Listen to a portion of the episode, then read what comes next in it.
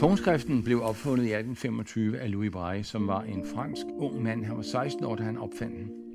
Nemlig opfundet på basis af en, der hedder Barbieri, som havde fundet på et system, man kunne bruge i skyttegravene. I stedet for at tænde lys for at læse kodede beskeder, så kunne man sende folk sådan nogle kodede beskeder med prikker, som folk kunne forstå. Jeg tror, det var 12 gange 2 eller sådan noget. Og det var alt, alt, alt for kompliceret, mente Louis Braille. Og så lavede han den her punktskrift, som er 2 gange 3 som lige præcis passer på en fingerspids. Men i Danmark var det først i 1905, at folk på vores institutioner sagde, ja, det er punktskrift, blinde skal bruge. Ham, du hører her, er nok en af de personer, der er mest engageret i punktskrift i Danmark. Og en stor fortaler for, hvorfor punktskrift er så vigtigt at lære. Jeg kan stadig huske, hvordan de små prikker, som punktskrift består af, åbnede en kæmpe verden for mig. Uden punktskrift havde jeg ikke kunnet starte i skole, men jeg var heller aldrig blevet introduceret til litteraturens fantastiske verden. Tænk, at en signalkode fra mudrede skyttegrave har været med til at skabe uddannelse for millioner af børn og voksne med synshandicap gennem tiden. Punktskrift har større betydning, end vi lige går og tror. Og derfor dykker vi i dag ned i, hvordan de små prikker har været med til at forme så mange med synshandicaps liv de sidste 200 år. Mit navn er Sofie Mungård. Velkommen til Øjenkrogen.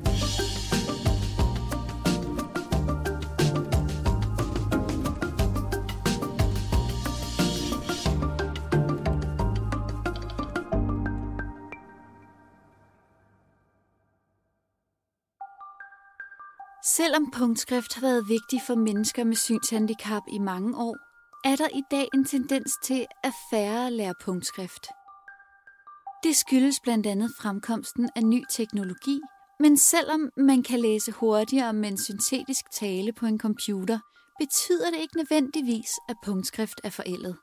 Jeg hedder Jesper Holten og er medlem af Dansk Blindesamfunds forretningsudvalg, blev valgt ind her i foråret og øh, har blandt andet ansvaret for punktskrift og tilgængelighed fysisk og digitalt.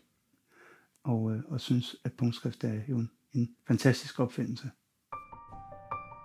Siden fremkomsten af computer og brug af syntetisk tale, har der jo været den her holdning til, at så er det ikke nødvendigt at lære punktskrift, fordi du kan jo læse meget hurtigere med syntetisk tale, end du kan med punktskrift. I langt de fleste tilfælde, så læser en gennemsnits punktskriftbruger, som bruger punktskrift også aktivt, måske omkring 100-150 ord i minuttet.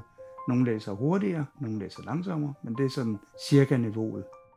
Men du kan jo læse 4, 5, 600 ord med syntetisk tale, og det vil sige, at du, du kan læse store mængder tekst på den måde, og det er fint nok. Men når man læser tekst, så læser man det jo med, med øjnene, når man kan se, og for at have den samme effekt, så, så skal det være med, med fingrene. Øhm, hvis jeg skal læse matematik, hvis jeg sidder med et regneark, hvor der er formler i, så gør det da en kæmpe stor forskel, at jeg kan overskue formen ved at læse med fingrene, øh, end hvis jeg skulle øh, pine mig igennem med syntetisk tale og få overblik ind i mit hoved på den her måde. Så det kan være med til at, at, at, at gøre hverdagen hurtigere for mig, fordi jeg, jeg kan få det ind igennem fingrene. De fleste kender måske punktskrift som prikker, man kan mærke, og altså læse med fingrene i stedet for øjnene. Som dem, der endnu ikke har lært at læse det, virker det nok mest som prikker på papir, der står hulter til bulter. Men faktisk er punktskrift et sindrigt system, der giver mening, når man først ved, hvordan det skal forstås. Det er det her system, hvor man har prikker, som man kan mærke med fingrene, fordi de danner, øh, danner mønstre på papir for eksempel, eller på et, øh, et særligt display for blinde. For hvert tegn har man 6 eller øh, 8 brikker, som man kan kombinere i et antal forskellige øh, kombinationer. Hvis du kun har 6 brikker, som er det oprindelige punktskriftssystem, så har du 63 forskellige kombinationer. Hvis du har 8 muligheder, så har du så 256 forskellige kombinationer af tegn, du kan lave. Så jo flere prikker, jo flere kombinationer af tegn. Men prikkerne skal også have en vis afstand imellem sig for at, at kunne være til at læse øh, så, så let som muligt med fingrene. Så for eksempel så vil det ikke være særlig godt, hvis vi så sagde, arm. jo, jo flere kombinationer, jo bedre. Så lad os have en 10-priks grundfigur. Fordi så bliver det for stort og svært at, at mærke med, med fingerspidserne.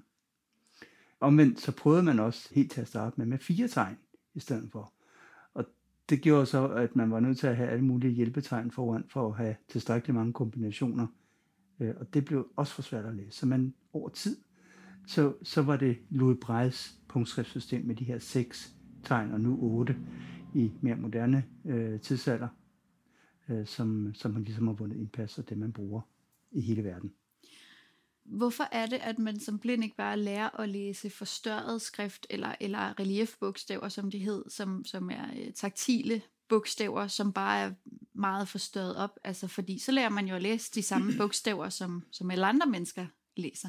Det forsøgte man faktisk også, blandt andet på det Kongelige Blindinstitut op igennem 1800-tallet, øh, at introducere det. Men man nåede også hurtigt frem til, at dels hvis reliefbogstaverne ikke skulle fylde ekstremt meget, så ville de være så små, at det var svært at, genkende, og man kunne simpelthen ikke opnå en, en tilstrækkelig god læsehastighed. Så Braille var bare mere effektivt i forhold til at, at kunne læse tekst hurtigere, end hvis du skulle læse reliefbogstaver. Der er jo forskel på, hvordan man skriver bogstaver og, og hvad for nogle skrifttyper man bruger. Og, og jo flere gesvejsninger og fødder og sådan noget man havde på reliefbogstaverne, jo sværere blev de også at læse. Det gjorde så også, at det simpelthen blev for, for uoverskueligt at, at læse tekst på den måde med fingrene. Kan du huske ham, vi hørte i starten, som fortalte om punktskriftens fremkomst fra signalkoder i skyttegravene? Punktskrift er jo genialt. Lad os lige vende tilbage til ham. Jeg hedder John David Heilrun. Jeg er næsten 70 år. Jeg øh, er født i USA og kom til Danmark i 1958 og var den første blinde elev, som gik i det, man kalder almindelig skole.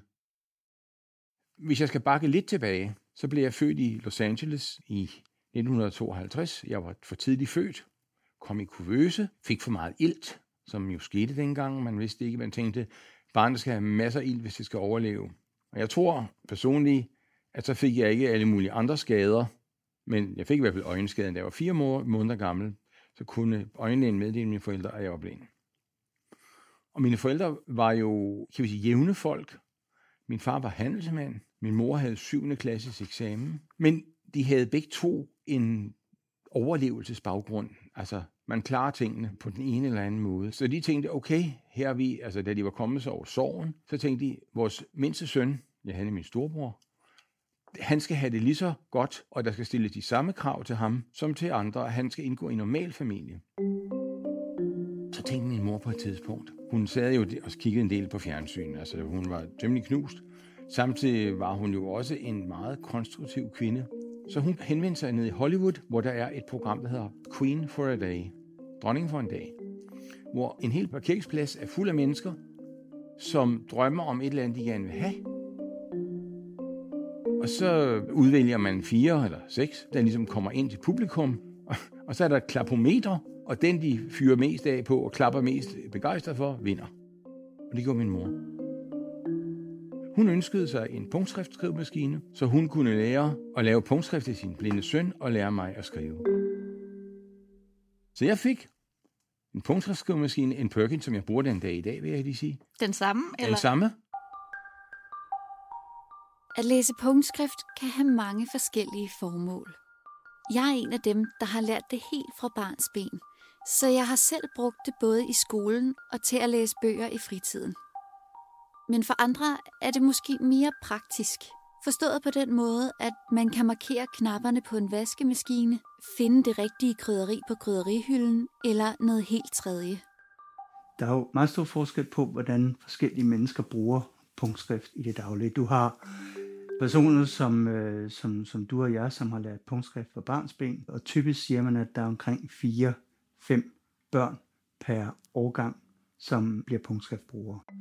Så har du også en gruppe af personer, som bliver blinde og punktskriftbrugere på et eller andet tidspunkt i løbet af deres liv. De vil måske have brug for at lære punktskrift så godt, at de kan bruge det til for eksempel at læse bøger, eller bruge det i deres karriere i øvrigt øh, til forskellige ting.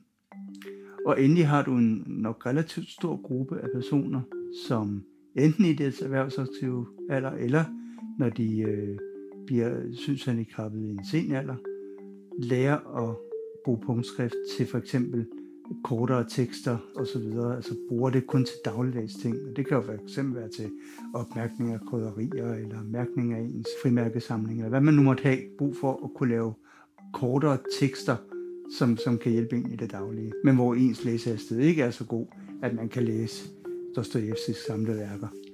Så, så du har forskellige typer af brugere. Og for at svare på de spørgsmål, mange der er, det, det ved vi jo strengt taget ikke øh, sådan mere præcist. Men hvis vi siger, at der sådan er fire, som bliver født per årgang, så taler vi jo nogle hundrede, eller måske øh, op maks et tusind øh, mennesker i Danmark, som bruger punktskrift. Men det er jo egentlig også lidt ligegyldigt, fordi behovet er der for, at punktskrift øh, skal være et aktivt element i hverdagen, som du kan bruge. Så vi kan jo ikke bare sige, øh, fordi der kun er 1000, så er der ingen grund til at lære punktskrift. Det er måske ikke så mærkeligt, at punktskriften har betydet meget for John Heilbro. Da Johns familie flyttede til Danmark i 1958, var der ingen teknologiske hjælpemidler. Så han var helt afhængig af punktskriften for at være i stand til at tage en uddannelse. Og her spillede hans mor en kæmpe rolle. Efter to uger, så sagde lægerne, ved I hvad, vi kan ikke have ham. Altså alle ungerne står rundt om ham og siger blindebuk, og vil du lege, og kan du finde mig, og kan du fange mig? Han kan ikke være her. Så sagde min mor, giv ham 14 dage til. Og hvis, hvis, hvis det er stadig et problem, så tager vi ham ud. Og 14 dage efter, så var der ikke noget. Altså så var jeg ligesom ikke længere nyhedens interesse. Ungerne havde accepteret, at ham her, den blinde dreng i første klasse, var som alle andre. Så det var ligesom vejen ind i skolen for mig. Og de første fire år af min uddannelse, eller min undervisning i Danmark, der lavede min mor alle mine bøger. Så hun skrev dem simpelthen ind Hun på skrev punkt? dem ind på Perkins-maskinen. Det var jo læsebog, og det var matematik, eller regning hed det, ikke? Hold da op. og sådan noget. Og jeg sad jo, altså, så var det så heldigt, at jeg var jo en sulten dreng på den måde, at jeg var jo nysgerrig helvede til. Så jeg sad, hver gang der kom et stykke papir ud af maskinen, så snapsede jeg det og, og, og, og følte, og nå, okay, og det stykke, hmm, og det. Men nu sagde du, at din mor hun skrev alle dine punktskriftbøger Mm. ind. Hvordan fik hun overhovedet fat i sådan en punktalfabet til at starte med? Den fik hun på Blindeinstituttet. Hun fik en bog, der hedder øh, Dansk Punktskrift. Øh, Dengang var det, tror jeg, Dansk Punktskrift 1942, hvor bogstaverne stod, og der stod også nogle øh, forkortelser og sådan noget. Ikke? Så det lærte hun sig jo. Altså, hun, hun var jo skidvaks. Det er vigtigt at bevare traditionerne. Men jeg må også være ærlig at sige, at selvom punktskriften har betydet rigtig meget for mig, så bruger jeg det mere og mere sjældent. Jeg bruger i stedet min computer, telefon eller andre teknologiske hjælpemidler. Og sådan er det jo for mange børn og unge, der er såkaldt teknologisk indfødte. Så hvorfor skal vi egentlig gøre så meget for at bevare punktskriften? Ifølge Jesper Holten er det netop for børnene, at punktskriften er så afgørende. Når vi taler børn, så er der brug for at have noget andet end bare syntetisk tale eller materiale indlæst af, af personer. Fordi at det er jo fint nok at kunne få læst tekst op, men det lærer dig ikke at stave tekst. Og det, som helt klart er frygten, hvis man ikke lærer punktskrift som barn, det er, at du bliver funktionel analfabet. Du kan godt læse tekst, men du har utrolig svært ved at, at stave tekst. Det er den ene del af det. Den anden del er jo så, at du jo, når du bruger en syntetisk tale på, på en computer for eksempel, ikke får fornemmelsen af, hvordan tekst er opbygget, altså den rent layoutmæssige opbygning af tekst. Hvad vil det sige at have en tabel? Hvad vil det sige, når du har en indrykning i en tekst, altså med afsnit? Øh, hvad betyder det, når du sætter tekst op i kolonner? Sådan nogle informationer får du ikke et godt overblik af med syntetisk tale. Du får at vide, ja, det er en tabel, og du kan nok også lære at navigere rundt i det. Men ved at læse tekst på papir, så øh, får du en, en fornemmelse af, hvad, det, hvad layout betyder i praksis. Og det har også noget at sige. For John Heilbrun handlede valget om at bruge punktskrift ikke kun om teknologi. Det handlede også om identitet. Det havde jo for mig en, en, en identitetsmæssig øh, øh, betydning. Altså, jeg havde dette sprog, og det var ikke fordi, det sådan var hemmeligt, det var ikke det, men det var et håndterligt sprog. Jeg kunne sætte mig ned, jeg kunne åbne bogen, jeg kunne læse. Det skulle ikke formidles via en oplæser, via andre. Selvfølgelig var der ting indimellem, øh, som, hvor jeg fik andre til at læse ting for mig. Øh, især da jeg kom i, i, i gymnasiet, fik jeg nogle historiebøger på spolebånd, fordi det var jo, altså det var jo ligesom, der var ingen grund til, at man skulle høre det her igennem Nordens historie 1, 2 og 3, og verdens historie 1, 2 og 3. Der var ingen grund til der at skrive det hele ud i punkt. Men, men alle bøger, hvor der var et behov for detalj, øh, viden, forståelse, hvor det at, at, at bruge bånd, øh, altså dengang fandtes det jo slet ikke digitale apparater, øh, men at det at bruge bånd var, var jo helt umuligt. Hvordan skulle man dog gøre det? Altså, så skulle man jo sidde og, og læse en tysk, engelsk, fransk, øh, latin tekst fra en båndoptager, hvad man jo ikke ane, hvordan den var, hvordan ordene var stavet. Altså granøje, som betyder øh, frøer. Hvordan fanden vil jeg vide, hvordan det staves? Eller lettuce, som så salat på engelsk. Hvordan vil jeg ane, hvordan det ikke jeg havde haft under fingrene? Så du ser ordene for dig? Ser, føler ordene Ja, for mig. altså- Jo, man ser føler ordene for mig. Altså, det er jo ikke sådan, at jeg nu kan føle lettuce i mine fingre. Nej, nej. Men lige så jeg ville jeg lægge min pote på papiret, så ville jeg sige, ah, der har vi lettuce, eller der har vi grønøje. Men du vil også kunne se, at der er noget galt med det ord, hvis det er stadig forkert. Ja, det ville jeg nemlig kunne. Men, jeg, men det ville jeg ikke gøre, hvis ikke jeg havde fået at vide, at, at, at det stæbe sådan og sådan. Altså, det var ikke, fordi jeg mistede det, men hvis jeg fik at vide... Jeg, jeg husker, første gang jeg støtte på ordet lettuce, lettuce staves det jo. Jeg tænkte, hvad fanden er det for et ord? Så spurgte jeg dem, så, Nå, det er jo lettuce, det betyder salat herude, eller salatblad. Okay, aha. Men hvis det er svært at fastholde punktlæserne og undervisningen i punktskrift for børn med synshandicap, hvordan kan man så sikre, at der ikke bliver færre læsere? Et af svarene er måske, selvom det lyder lidt tørt, at punktskriften skal anerkendes som et skriftsprog i Danmark. En af de fundamentale ting, som vi har beskæftiget os med de sidste år, det er at få punktskrift anerkendt som skriftsprog, fordi hvis vi kan få det politisk anerkendt som noget, som faktisk er vigtigt, så kan vi også, tror vi i hvert fald, få det udbredt meget lettere i samfundet. Altså ved for eksempel så at kunne stille et krav på, at i og med, at det er et anerkendt skriftsprog, så skal vi også have punktskrift i det offentlige rum. Udover elevatorerne, hvor der er et direktiv, der siger, at det skal være det. Udover på medicinpakker, hvor der også er et EU-direktiv, der siger, at, at der skal være punktskrift. Ja, så vil vi have punktskrift så mange steder som overhovedet muligt, og hvor det i øvrigt giver mening.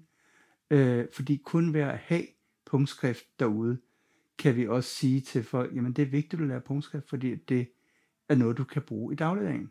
Men hvis der ikke er punktskrift nogen steder, så er det jo svært at have det argument, at sige, at du skal have punktskrift, men øh, du kan jo øvrigt kun læse det, hvis du selv producerer det til din krydderisamling, øh, eller bliver så god, at du kan begynde at læse bøger.